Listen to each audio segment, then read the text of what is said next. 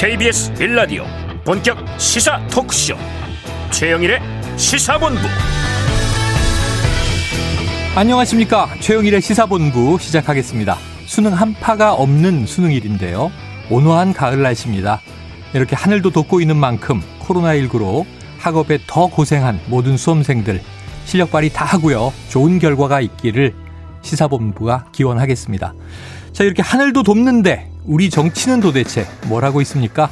자, 의례적인 응원 메시지를 내는 정치인들 그렇다고 치고요. 자, 84년 겨울이었습니다. 제가 학력고사를 칠 때도요. 오늘 하루를 위해서 이렇게 12년을 공부하고 살았나 불합리하다 이렇게 생각했던 입시 체제, 입시 제도, 자 예비고사, 본고사라고 불렸든 학력고사로 불렸든 지금 수능이라고 불리든 이름만 바뀌었지 뭐 대동소이합니다. 자, 이 선거 치르는 선대위 때만 뭐 기민해져라 또는 열심히 뛰어라 하지 말고요. 이 지구의 자연 환경, 사회 환경, 국제 상황이 급변하는 이런 세계 속에서 우리 정치가 국민을 위해서 민첩하고 능력 있는 국가 경영 시스템이 되기를 바래봅니다. 무리일까요? 자, 해마다 입시로 고생해온 우리 국민들, 이제는 좀 행복할 자격이 있지 않습니까? 최영일의 시사본부 출발합니다.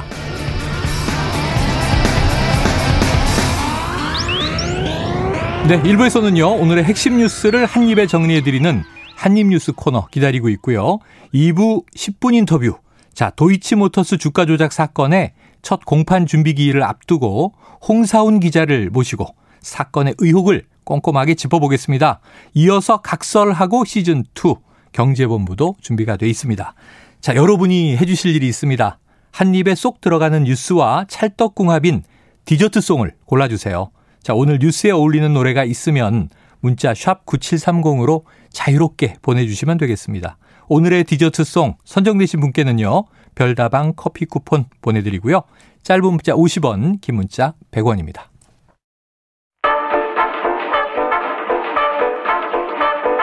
최영일의 시사본부 한입뉴스 네, 오늘의 핵심 뉴스 한입에 정리해드립니다. 한입뉴스 시작해보죠. 박정호 오마이뉴스 기자, 오창석 시사평론가 나오셨습니다. 어서 오세요. 안녕하세요. 아, 이게 오프닝에서 제가 또 이 아재 꼰대가 됐어요. 네. 라떼는을 해버렸어요. 학력고사 얘기를 해버렸어요. 아, 그러면 안 됩니다. 네. 두 분은 수능 세대죠. 네, 아유, 그럼요. 그럼요. 그 오창석 평론가님이 가장 치신 지가 가깝겠네요. 가깝죠. 그래도 저도 네. 05학번이라 네네. 2004년 11월에 시험을 아, 쳤고 예. 제가 7차 교육과정 1세대라 네. 500점 만점으로 바뀐 음. 첫 번째 수능. 아마 아. 박정호 기자는 저는 아마 400점 만점대였죠. 네. 전 200점 만점이었던 거 같아요. 아, 그래요? 200점 만점이요? 기억에는. 기억이 다르지? 저는 저 제가 3회 수능이었어요. 400점 만점에 200점 맞은 거 아니고요. 네. 아, 그러면 한 번 더 봤어야 될 상황인데. 그래도 훌륭한 기자가 됐잖아요. 아니, 제가 1990 6년에 아. 아. 봤던 기억이 있는데 음. 그때 아마 3회 수능이었어요. 3회. 아, 기억하시겠지만 은 그때 불수능이라고 네. 그 얘기가 엄청 많았어요. 매운맛 어려웠다는 네, 거죠. 네, 어려웠다는 거죠. 어, 그럼 실제 200점 받으셨을 수도 있겠는데. 요새도 요새도 뭐 끝나고 나면 있다가 네. 정답 풀이하면서 불수능 불수능 네. 입시 전문가들의 이야기가 오늘 쏟아질 텐데. 네. 자 어쨌든 뭐 우리는 수능 방송은 아니지만 음. 수험생 51만 명입니다. 네. 여기 네. 저희 저희 막내 아들이 있어요. 아 그래요? 어, 새벽에 수험장에 보내고 나서 네. 그 방송 준비하고 온 거죠. 아. 재수생인데 네. 코로나 고3 지난해 올해는 코로나 재수. 아, 그래서 아, 코로나는 고생인 것 같아요. 그러니까요. 저희, 가 이제 수능 얘기하면은 음. 수험생 여러분 힘내십시오, 잘 치십시오만 얘기하는데 네. 학부모 얘기를 들어보는 경우가 별로 없어요. 학부모 네. 입장에서 어떤 마음입니까? 오늘 아침은? 덤덤하던데. 아, 그러니까 치는 게 아니니까. 아, 근데 항상 한번 해봐서 항상 짠해요. 아. 왜냐하면 이제 이렇게 아마 아들의 경우에는 네. 그 이제 수험장, 고사장 들어갈 때 하고 네. 군대 보낼 때 아. 부모가 좀 짠한 것 같고요. 네. 늘 그냥 천덕꾸러기 같지만 음. 또 이제 딸들의 경우에는 이제 군입 때는 선택이지만 음. 입시장 들어갈 때 첫째는 딸이거든요. 네. 고사장이 아이 둘을 또 두 번, 둘째는 이제 두 번 보냈는데 뒷모습을 보면 아이고 1년 고생했다 짠한 거죠. 음. 잘 되기를 다 기원하는 거죠. 네. 자 모든 수험생 음. 대박 나기를 네. 기원하면서 수험생 51만 명, 이 두 번째 코로나 수능. 음. 특수한 환경이에요. 네. 자, 오늘 어떤 일이 벌어졌습니까? 오늘 보면 늘 이제 벌어지는 그런 모습이 있습니다. 음. 아, 좀 늦어가지고 경찰차를 타거나 봤어요. 경찰 오토바이 타고 저희 애를 좀 일찍 넣어놓고 네. 차를 돌려서 집으로 오는데 음. 거기 이제 신림역 근처를 지나는데 역에서 막 뛰어 올라온 수험생이 네. 네. 경찰이 주는 헬멧을 막 쓰고 있는 걸 보니까 이제 오토바이로 이제 수송하는 거죠. 음. 네.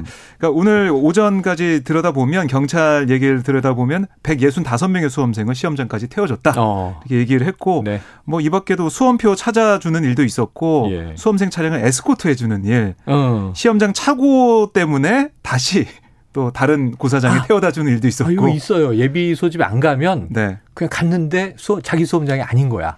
그러니까요. 그럼 이게 시간이 바투면 큰일 나거든요. 큰일 나죠. 가슴이 막 쫄깃쫄깃하죠.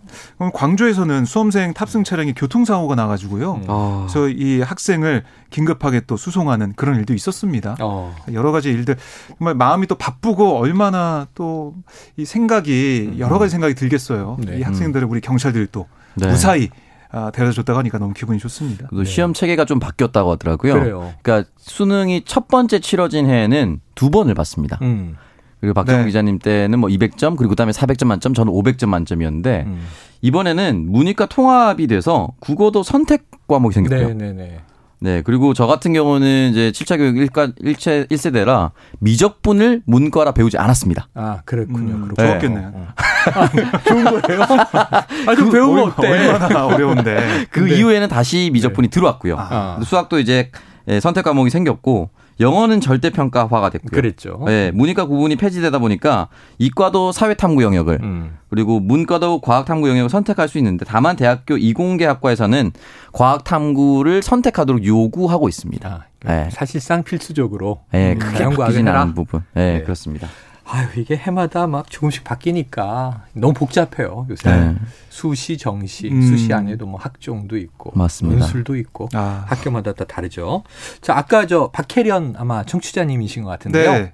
자, 그 당시 20세기 수능, 21세기 수능이에요. 아, 네네. 근데 박정우 기자님 때 200점 만점이 맞았대요. 어. 200점 맞았으면 전국 수석이야. 성적표를 다음에 한번 좀 보겠습니다. 100, 100 몇십 점이었던 것 같은데 기억이 안 나고. 101점? 네. 저 때는 네. 뭐전 특히 후배들이 응원하러 많이 왔었어요. 아 기억 나시겠지만 그땐 그런 게 있었죠. 예, 아 맞아 응원전이 있었어요. 올해도 네. 없었을 텐데 네. 북치고 깽가리 치고 난리 났었습니다. 뭐 엿주고 뭐 그래서 이저 정문 통과 올라갈 때까지 정신이 네. 없죠 정말. 그것만 아니었으면 더 잘 볼 수 있었는데. 아니 그런 생각도 들어요. 시험 치기 전에 끝난 거잖아요. 아, 응원해 준 아, 그게 후배들 너무, 너무 응원해 준 후배들 탓을 합니까 지금? 20년도 어, 넘게 지나서 그런 생각이 드네요. 네. 자, 이제 본격적인 뉴스로 들어가 보죠. 네. 오늘 수능 정말 그 5시 45분에 끝나는 것 같아요. 모두 음. 다 차분하게 실력껏 치고 그럼요. 좋은 결과를 가지고 음. 미래를 활짝 열어가시는 음. 관문을 돌파하시길 바랍니다. 자, 민주당 어, 어제도 얘기했지만 지금 선대위 분위기 좋지 않다. 음. 이재명 후보가 좀 또 질타도 했다. 이런 이야기를 했는데 그래서 지금 뭔가 이 구원 투수가 있어야 되는 거 아니냐. 네. 그래서 이해찬 전 대표 얘기도 나오고 음. 어제 오찬석 평론가가 좀 비판도 하셨습니다만 네. 양정철 전 원장 얘기도 나오고. 네. 근데 양정철 전 민주연구원장이 이 민주당의 자당의 대선 전략에 아주 쓴소리를 냈다. 어떤 얘기를 했어요?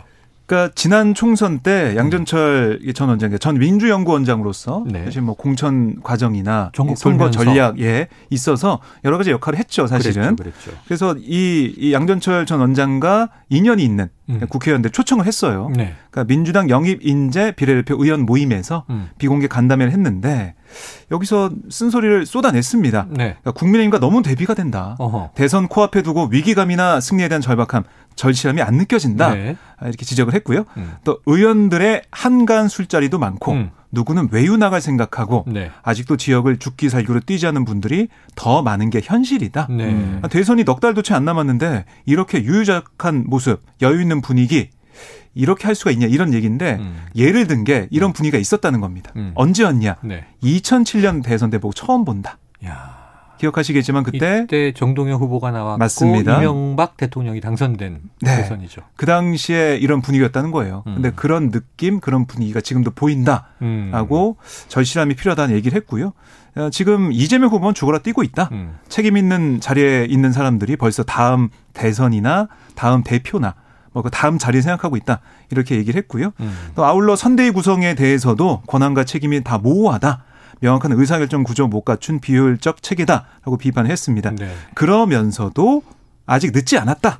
전열을 정비하고 비장하게 마음 먹으면 우리 당이 저력이 있고 뭐 국회의원이 170명 정도 되고 광역 조직, 기초 조직 기반은 훨씬 탄탄하기 때문에 어, 잘할 수 있고 향후 선어주가 우리에게 주어진 마지막 시간이다. 음. 이렇게 당부를 했습니다. 그래요. 자, 이 선대위에 참여하지는 않는다라고 선은 걸었었어요. 아, 예, 그렇습니다. 후보랑 뭐 직접 예. 얘기하고 조언하겠다 이런 오히려 외곽에서 했고요. 돕겠다 이런 얘기를 했는데 네. 어쨌든 이제 어제 이런 간담회를 통해서 아주 음. 거센 쓴소리를 쏟아냈는데 자 이런 쓴소리 오평론가님 효과가 있을까요? 일단 이 쓴소리가 공개되고 네. 이렇게 과정이 진행되는 것 자체가 적어도 민주당 지지자들에게는 결집력을 좀 키울 수는 음. 있습니다. 네, 네. 왜냐하면 지금 상황이 잘 돌아가지 않는다라는 것을 좀 보고 있구나. 예. 정면으로 예. 바라보고 있구나. 그리고 음. 이대로 지지율이 고착화될 경우에는 훨씬 더 뒤집기가 어려울 수도 있겠구나라는 위기감을 음. 사실은 후보만큼이나 간절히 재집권을 바라는 민주당 지지자들도 느끼고 있거든요. 네. 그리고 반대로 국민의힘 지지자들은 이대로 가길 바랄 거고요. 어, 그렇죠. 그렇기 때문에 이 부분에 대해서는 아, 엄중하게 바라보는 거는 좋은데 과연 이 것이 그대로 양정철 전 원장의 합류로 이어지는 것까지 좋아할 건지신 네. 건지는 아마 조금 더 논의가 필요할 것 같습니다. 그래요. 음. 지켜보도록 하죠. 그 지금 민주당 내에서도 분위기가 좀 달라지는 느낌이에요. 음. 그러니까 이탄희 초선 의원 같은 경우는 네. 이번에 너목들 위원장을 맡았거든요. 어. 그러니까 너의 목소리를 들으러 가는 위원회. 너의 목소리가 들려가 아니라 네, 들으러, 들으러, 가는, 가는 위원회. 음. 현장에 너목들. 가서 듣겠다 음, 이런 그래요. 건데 네. 그 위원장직을 내려놓고 음. 정말 열심히 뛰어보겠다라는 얘기를 했고요. 그러니까 자리가 중요한 게 아니다. 연연하지 않겠다 이런 얘기를 네. 했고 또 안민석 의원이나 뭐 이재정 의원 등등 김용민 의원 등등해서 음. 지난주에는 경남 합천에 갔었고 네. 또 이번 주에는 경북 안동을 간다고 해요. 그래서 이른바 뭐 뭉쳐야 뜬다. 아, 음. 이 시즌 2를 하겠다. 네. 그러니까 지역을 네. 돌아다니면서 음. 사람들 만나고 민심을 들어보고 어떤 게 문제인지 어, 대책을 대안을 마련해 보겠다. 음. 이런 얘기를 하고 있어요. 그래요. 움직임은 보이고 있습니다. 자, 어떻게 바뀌나 좀 보죠. 오늘 나오고 있는 여론조사는 음. 조금 간격이 좁아지는 또 조사들이 나오고 음. 있어서 네. 이제 방송마다 분석을 할 텐데 지켜보도록 해야 될 것 같습니다. 이런 와중에 오늘 속보가 하나 들어왔어요. 자, 더불어민주당과 지금 열린민주당, 열린민주당이 있죠. 의석 세석 자, 그런데 합당 추진 여기에 합의를 했다. 음. 그렇다면 박 기자님 일단 합당하기로 한 것은 네. 확정된 거예요? 그렇습니다. 절차만 남았어요. 네, 그렇게 보시면 되겠고요. 어제 송영길 민주당 대표와 최강욱 열린민주당 대표가 음. 당대당 당대당 통합에 대한 의견을 교환하고 통합을 어, 추진하기로 어, 합의를 통합. 했습니다. 네. 그래서 민주당 같은 경우는 지금 우상호 의원이 네. 아, 이 협상 아, 단이 이끌면서 어, 협상을 대표가 아, 대표로 이끄는 그런 상황이 됐고요. 사실 우상호 의원 같은 경우는 지난 4.7 재보궐 선거 당시에도 열린민주당 합당을 주장한 뭐 이른바 대표적인 음. 통합합니다. 네. 그래서 이 여러 가지 얘기를 하면 잘 진행될 거다 이런 얘기를 한 거고요. 어, 이렇게 되면서 이재명 후보로 사실상 후보 단일화가 되는 셈이라고 네. 보시면 되겠고, 음. 어, 이게 지난 10월 중순부터 어, 이 송영길 대표와 최강욱 대표가 만나서요. 긴밀히 연락을 주고받으면서 통합 문제를 논의를 음. 했대요. 음, 네. 이 통합은 될 건데 언제 할 거냐. 시기적으로 여러 가지 얘기가 있었는데 후보 선출이 되고 또 지금 상황이 어려운 상황. 어, 저쪽에서는 국민의힘 쪽에서는 계속해서 어, 파일을 키워가고 있고 음. 어, 뭔가 아, 김한길 대표 얘기 나오고 있고 하면서 계속해서 저변을 넓혀가고 있는데 음. 어, 민주당도 통합하는 모습을 보이면서 지지자들의 어, 이런 열성적인 그런 지지를 끌어내겠다 이런 모습을 보입니다. 그래요. 사실은 거슬러 올라가서 지난해 음. 네. 4월 총선에 탄생한 정당이죠. 네, 맞습니다. 1년 반이 됐는데 음. 어찌 보면 그때 이제 비례정당 논란이 있을 때 음. 지금 민주당의 비례정당이 두 개 아니냐. 음. 그랬는데 이제 자발적으로 추동한 정당이에요. 네, 맞습니다. 그런데 이제 합당이 안 되고 있다가 지난 기억해 보시면 지난 4월 4.7 음. 재보선 때 이 김진애 의원이 의원직을 던지고 서울시장 후보로 나와서 맞습니다. 박영선 후보와 단일화를 하느냐 마느냐 음. 합당 추진 얘기가 있었는데 네. 자 이제 대선을 앞두고 이루어지는 것 같습니다. 음. 이 열린민주당이 크지 않은 정당이잖아요. 네. 뭐 평론가님 좀 효과가 있겠습니까? 일단 크지 않은 정당이지만은 이제 때에 따라서는 사실은 뭐 5, 6%를 넘어가는 경우도 있었고 열린민주당 정당 지지율이 음. 근데 그렇다고 해서 5, 6%가 그대로 합산되긴 좀 어려울 수도 있습니다. 네. 왜냐하면은 이 합당에 반대하는 열린민주당 당원들이 분명히 있었을 거거든요. 음. 왜냐면은 더불어민주당보다는 훨씬 더 매운 맛이었고 음. 민주당이 의석은 많이 가졌는데 우리가 원하는 법안을 통과시키지 못했다라고 믿음을 저버렸다 이렇게 생각하시는 분들이 어. 보통 열린민주당으로 갔단 말이죠. 네네. 그렇기 때문에 이 부분은 어떻게 전개될지는 지켜봐야 될 텐데 당장은 그래도 한 1, 2% 정도의 차이는 분명히 상승 효과가 있을 거라고 생각이 음. 들고 지금 열린민주당 같은 경우는 지난 재보궐 같은 방식을 택하지 않은 거죠. 그러니까 재보궐 같은 방식이라는 것은 각 그 당의 후보를 내고 그 후보가 민주당의 대선 후보와 이제 흔히 말하는 경선을 통해서 단일화하는 음. 이 방법을 채택하지 않고 그냥 당대당 통합을 해서 그냥 이재명 후보와 함께 하겠다라고 선언한 거나 다름없거든요. 네. 사실 지금 네. 이 상황은. 그렇기 때문에 이 부분에 있어서 그럼 열린민주당의 의원이 3명이긴 하나 음. 3명이 일당백을 하고 있다라고 느끼면 이 사람들의 어느 정도의 공약과 음. 이 사람들의 전면 배치 분명히 필요할 겁니다. 예를 들어서 최강 의원이 열린민주당의 당 대표인데 거의 뭐 n분의 1의 의원으로 돌아가겠습니다라고 원하는 수도 있지만 음. 또 열린민주당의 입장에서 또는 더불어민주당에서 지지를 하고 있지만 최강 대표 같은 사람이 좀 전면에 나서서 또 음. 최고위원 같은 거 받았으면 좋겠다라든지 음. 이렇게 생각하는 부분이 있을 겁니다. 음. 그렇기 때문에 그런 부분까지 조율이 끝난다고 하면은 네. 이치단 민주당 입장에서는 어쨌든 구도에서는 어, 구도는 정리를 하고 음. 정의당만 남겨둔 채로 진보 진영은 간다라고 네. 볼 수가 있습니다. 자, 당대당 통합이니까 네. 말씀하신 대로 또 역할과 지분에 대한 딜이 음. 있겠고 발표가 되겠죠. 여기에 대해서는 또 이제 지금 야권이 반문 빅텐트론 이게 나오니까 네. 지금 이게 열린민주당이 참 정체성이 애매한 게 여당은 아니고 야당인데 네. 범여권 이렇게 분류되기도 음, 하면서 그렇게 부르죠. 어, 지금은 더불어민주당보다 더 친문인 조직 음. 또 이렇게도 불렸단 말이에요. 네. 어떤 효과가 있을지는 좀 지켜봐야 될 것 같습니다. 자, 이 다음 주제 야당으로 한번 가보죠. 지금 윤석열 후보 진영 네. 선대위 원래 어제 김종인 전 위원장과 윤 후보가 만나서 네. 예, 적어도 1차 인선안에 대해서는 이제 최종 합의가 도출될 것이다. 음. 이런 전망이 있었는데 네. 박 기자님 어떻게 됐어요?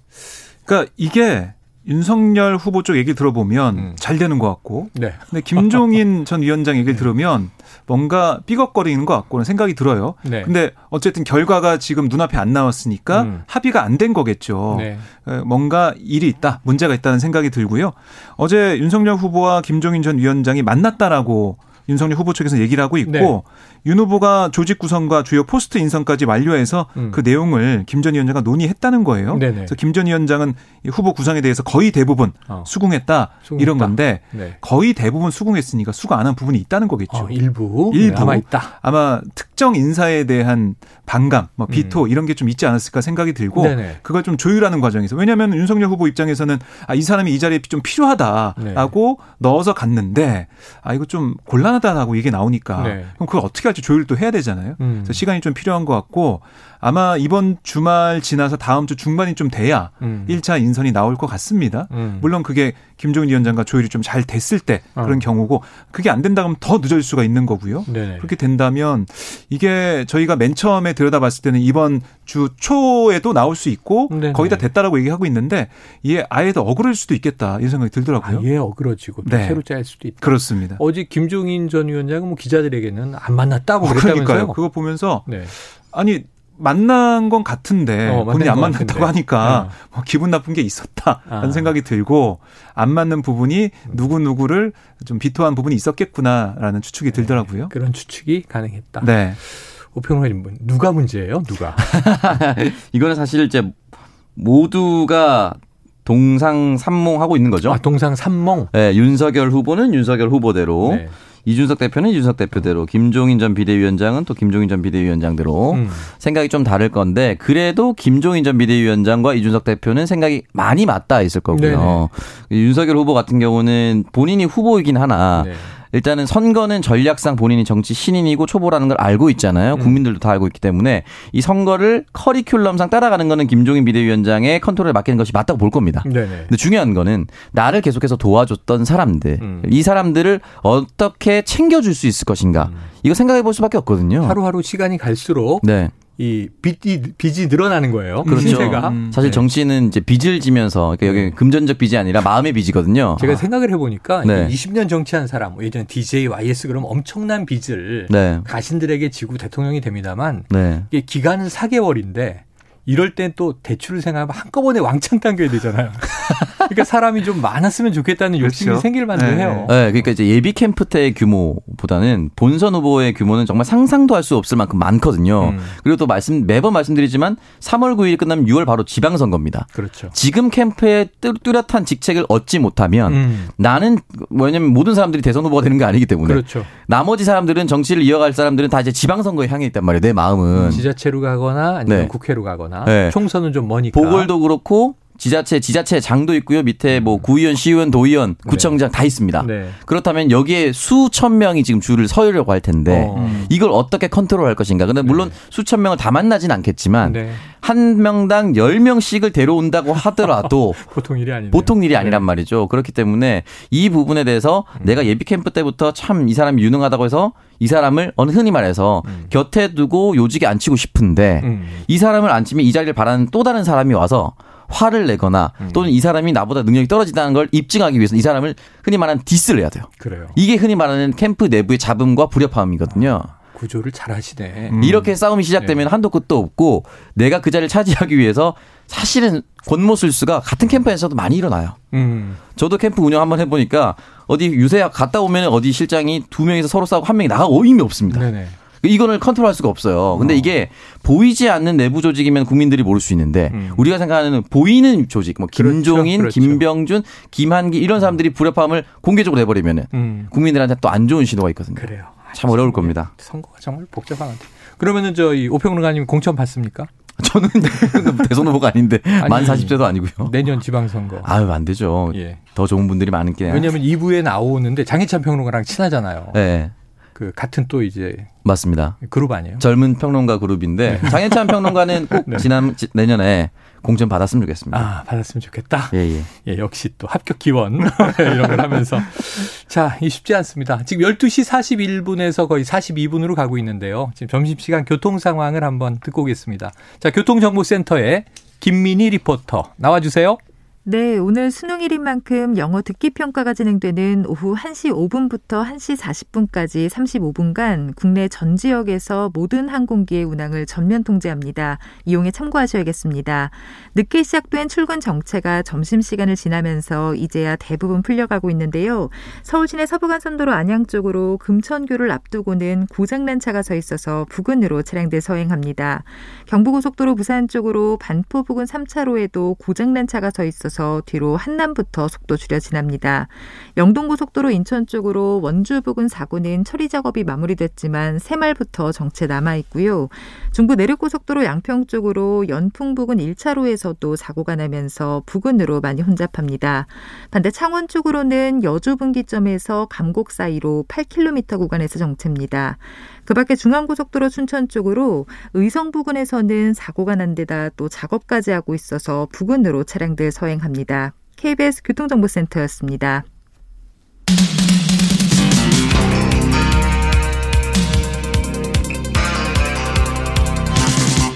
최영일의 시사본부. 네, 국민의힘 선대위 이야기를 하고 있었는데요. 한번 이어가 보겠습니다. 지금 이제 김종인 전 위원장이 100% 동의하지 않으면서 지금 미뤄지고 있는 거 아니냐. 근데 어그러질 가능성도 있다. 이런 이야기까지 분석을 하셨습니다. 이 오늘 딱 한 명 발표가 됐어요. 권성동 사무총장. 네. 음. 예, 비서실장이었는데 후보 비서실장에서 네. 이제는 사무총장으로. 이건 어떤 의미가 있나요? 예, 뭐 당의 살림살이를 총괄하는 자리로 갔고요. 네. 그러니까 윤석열 후보가 이제 친정 체제 구축에 나섰다 어. 그렇게 볼 수가 있겠고 사실 권성동 의원은 캠프에서도 중요한 역할을 했고요. 음. 실질적인 좌정 역할을 했지 않습니까? 네. 그다음에 비서실장으로 갔다가 열흘 만에 자리를 사무총장으로 가서 당 어. 살림을 챙기게 됐는데 네. 권성동 의원이 이 윤석열 후보와는 정말 중마고우입니다. 아. 그러니까 윤 후보의 외가가 있는 강릉에서 어렸을 때부터 만나서 음. 같이 지내왔고 이웃집 소년이었어요. 맞습니다. 그리고 검찰 선후배 사이기도 하고 네네. 정말 이 측근 중에 측근이다. 아, 음. 최측근이다 볼 수가 있는데 이렇게 권성동 의원부터 시작을 해서 친정 체제를 구축해 나가겠다. 음. 그 핵심에는 권성동 의원이 있다. 이걸 좀 보여주는 거고요. 네.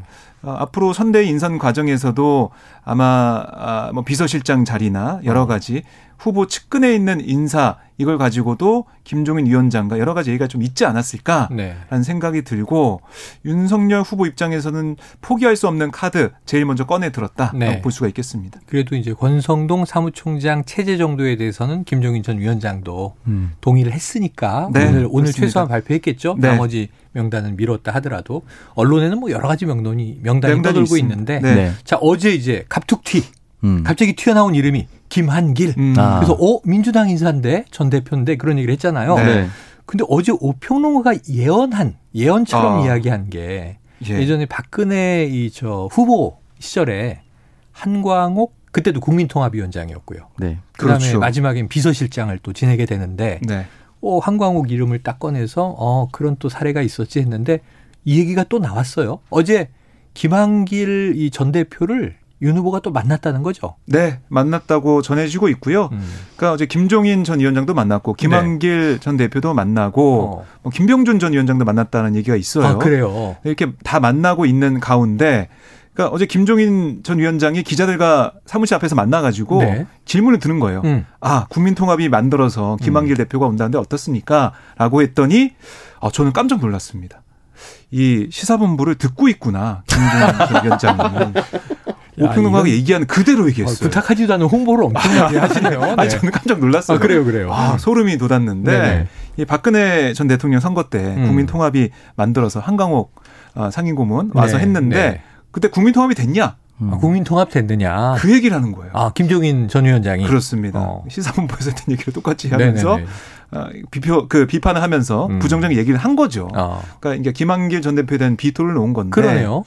어. 그 기저에는 뭐가 있냐면 그러니까 윤석열 후보는 선대위 캠프는 김종인 전 위원장한테 맡겨놓고 네. 그다음에 국민통합이 만들어서 어. 외연을 넓히고 음. 바람을 일으켜 보겠다 그걸 하고 있는데 음. 이른바 새가 양날개로 날듯이 음. 양쪽 조직을 가동시켜서 갖겠다고 했는데 음. 김종인 전 위원장 그게 좀 마음에 안 드는 거죠. 어. 그러니까 내가 원, 원톱으로 가는 네. 그런 상황인데 누가 또 있다. 다른 음. 조직이 있다. 이건 좀 마음에 안 드는 것 같습니다. 그런 것도 그렇고 좀 효율적으로 가야 한다. 음. 자꾸 이제 그런 부분도 빚진 있겠고. 사람들을 예. 주변에 끌어안지 마라. 네. 해체하고 재구성 얘기 효율성을 강조하는 것 같아요. 김도 의원 네. 학장.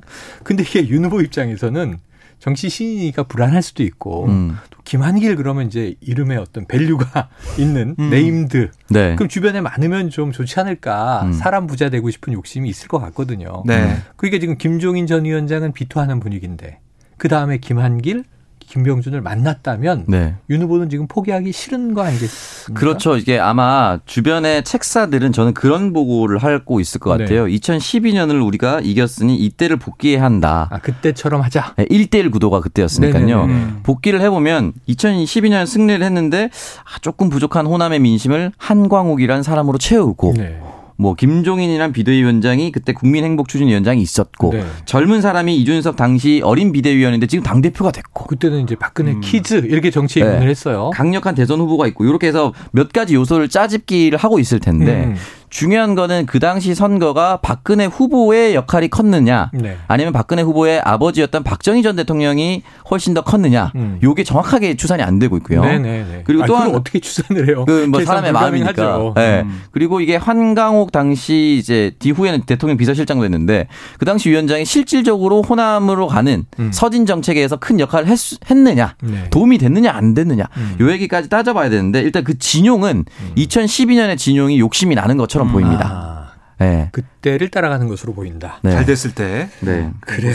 자, 음. 이 상황에서 좀 어우, 시간이 막 너무 빨리 가요. 지금 대선 얘기를 하면은 뭐 삼국지 같아서 네. 여기도 지금 책사가 두 명이나 있는데 여야의 또 책사들이 지금 난무하고 있으니 앞으로는 좀 이제 칼 휘두르는 뭐 음. 관우 장비 조자룡 등장하지 않을까 싶습니다. 네. 자 이재명 후보가요 이 대장동 문제 특검을 아주 강력하게 요구했다. 이건 어떤 내용이 나왔습니까? 네, 그러니까 계속해서 이제 기류가 좀 바뀌고 있는 건데요. 네. 맨 처음에는 관훈클럽 토론에서 음. 조건부 특검 음, 해석될 수 있는 음, 얘기를 했다가 미진, 미, 검찰 수사가 미진하다면 맞습니다. 수용할 수 있다. 그다음에 이번 월요일 선대위 회의에서는 음. 검찰에 기회를 주고 충분히 수사를 기다려 보지만 음. 영원히 기다릴 수 없다. 네, 그러니까 네. 특검으로 갈 수밖에 없다라는 얘기를 한 거예요. 예. 그러니까 조건부 특검이 아니다라는 얘기를 했고 어. 이번에 언론 인터뷰에서는 곧 검찰의 중간 수사 결과 나올 텐데 예. 특검할 수밖에 없을 거다. 아. 제가 특검을 강력히 요구할 수밖에 없다. 이렇게 밝혔어요. 음. 그러니까 점점 강도를 세게 하면서 특검을 통해서 대장동 문제 이건 확실히 짚고 넘어가겠다 그런 의지를 보이고 있습니다. 네. 음. 그냥 계속해서 여론이 바뀐다고 느껴지지 않으니까 음. 강력한 카드를 꺼내는 것 같아요. 음. 자, 그런데 어제는 이제 곽상도 전 의원 네. 왜 수사 안 할까 소환 안 할까 했는데 압수수색이 전개가 됐어요. 그렇습니다. 네. 이런 걸로 보면은 지금 대장동에 대해서 검찰의 수사가 음. 좀 그물살을 타는 것 같은데 그래도 특검이 유효합니까? 어떻게 보세요? 어, 이게 이제 결국은 소환 조사로 인해서 어떤 특 특별한 혐의점이나 증거가 나온다면은 음. 특검에 대한 얘기까지 나오지 않겠지만 네. 소환해 봤더니 증거가 없더라. 별게 없더라. 네, 의혹은 있으나 증거는 없더라. 마늘밭에 네. 있더라. 네. 아, 어제도 마늘밭. 왜 이게 마늘밭에 집착을 해요? 만약에 있고, 그런 식으로 검찰 수사 결과가 나온다면은 아마 이거 미심쩍다. 검찰이 이재명 후보 눈치 본다. 정권 음. 눈치 본다 이런 얘기가 나오니 음. 이재명 후보 입장에서는 검찰을 믿어야 한다. 라고 하는 사인이 어떻게 네. 보면 그 여론에 힘을 실어주는 것처럼 보일 수 있으니 음. 오히려 반대로 나는 당당하다. 그래요. 라고 할 수밖에 없는 상황이 됐습니다. 자, 윤석열 후보는 전 국민 방역 지원금 이거 이제 이재명 후보가 추가로 줘야 한다. 재난 지원금 음. 네. 해서 이제 여당이 만들어낸 건데 이 초과 세수 대선 자금에 쓰겠다는 것은 이게 민주당 절대 용납할 수 없는 일이다라고 비판을 했네요. 네, 음. 그렇습니다. 그러니까 노골적으로 국민 혈세를 음. 이 자기 당, 그러니까 민주당 대선 자금으로 쓰겠다는 거 아니냐 이렇게 윤석열 후보는 본 거고요. 그러니까 초과 세수 같은 것도 이것도 결국 어려운 경제 여건 속에서 국민들이 낸 혈세 아니냐. 그 혈세를 뿌리겠다는 것 이거는 말도 안 된다. 발상에 어이가 없다. 이렇게 얘기를 했고 네. 기획재정부 주장대로 소상공인 손실보상과 아, 손실보상에서 제외된 업종에 지원하는 게 맞다. 음. 이렇게 얘기를 했어요. 그러니까 기재부가 맞다고 기재부 손을 들어주는 그런 네. 모습을 볼 수가 있었습니다. 그래요. 자, 이게 지금 방역 지원금 음. 또 이제 재정 문제로 네. 또 세금 전쟁도 붙어 있고 음. 오평구라님이 지금 현재 판세로 어느 쪽이 유불리해요? 일단은 초과 세수가 있다는 게 확실해졌으니까 네네. 손실 보상 또는 이제 방역 지원금이 필요하고 어. 쓸 수도 있는 상황이 됐습니다. 재원은 있지 않느냐? 네. 그리고 음. 윤석열 후보는 50조 전액을 취임 이후에 바로 손실보상을 쓰겠다라고 얘기를 한 게 남아 있습니다. 내년 5월 이후죠. 그럼. 네. 그리고 내 어, 시간을 1년 전으로 좀 돌려보면 미래통합당을 이끌던 국민의힘 전신이죠. 네네. 4월 총선 전에 김종희 당시 비대위원장도 전국민 재난지원금에 대한 필요성을 얘기한 부분이 또 네. 남아 있어요. 네. 찾아보면은 황교안 대표 체제 때인데. 네, 그렇다면은 그런 부분에서 아니 과거에 이렇게 말씀하시지 않았습니까? 국민이 이렇게 힘들다는데 음. 내년에 누가 취임하든 어쨌든 4개월 정도 후에 지급하는 게 국민들이 좋아하겠어요? 지금 네. 당장 지급하는 게 좋아하겠어요? 아. 라고 이제 여당에서 가져온다면 야당에서 국민들에게 돈 주지 말아라고 얘기하기 명, 할 명분이 많이 떨어집니다. 아. 음, 네. 그래요. 알겠습니다. 자, 오늘 어, 신규 확진, 코로나 19 신규 확진자 3,292명. 아. 야, 이게 말이죠. 지금 코로나가 발생한 이래 668일 만에 최다 기록입니다. 음, 어제에도 3,000명 넘었었어요. 3,187명. 네. 근데 3,000명대 이틀째고요. 더 많은 숫자가 나왔습니다. 우리 모두 방역에 참여해서 각자의 건강을 위해서 조심해야 될 것 같습니다. 오늘 두 분 얘기 여기까지 듣죠. 고맙습니다. 고맙습니다. 네, 박정호 기자, 오창석 평론가였고요.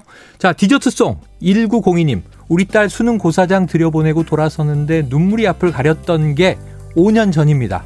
지금은 입사 시험 공부하느라 딸 눈 밑에 다크서클이 사라지지 않네요. 양희은의 내 꿈을 펼쳐라 노래 신청합니다. 오늘도 도시락 싸가지고 나간 우리 딸 디저트라도 선물하고 싶네요. 이걸 어찌 안 보내드릴 수가 있겠습니까? 내 꿈을 펼쳐라 들으면서 1부 마치고요. 저는 2부로 돌아옵니다.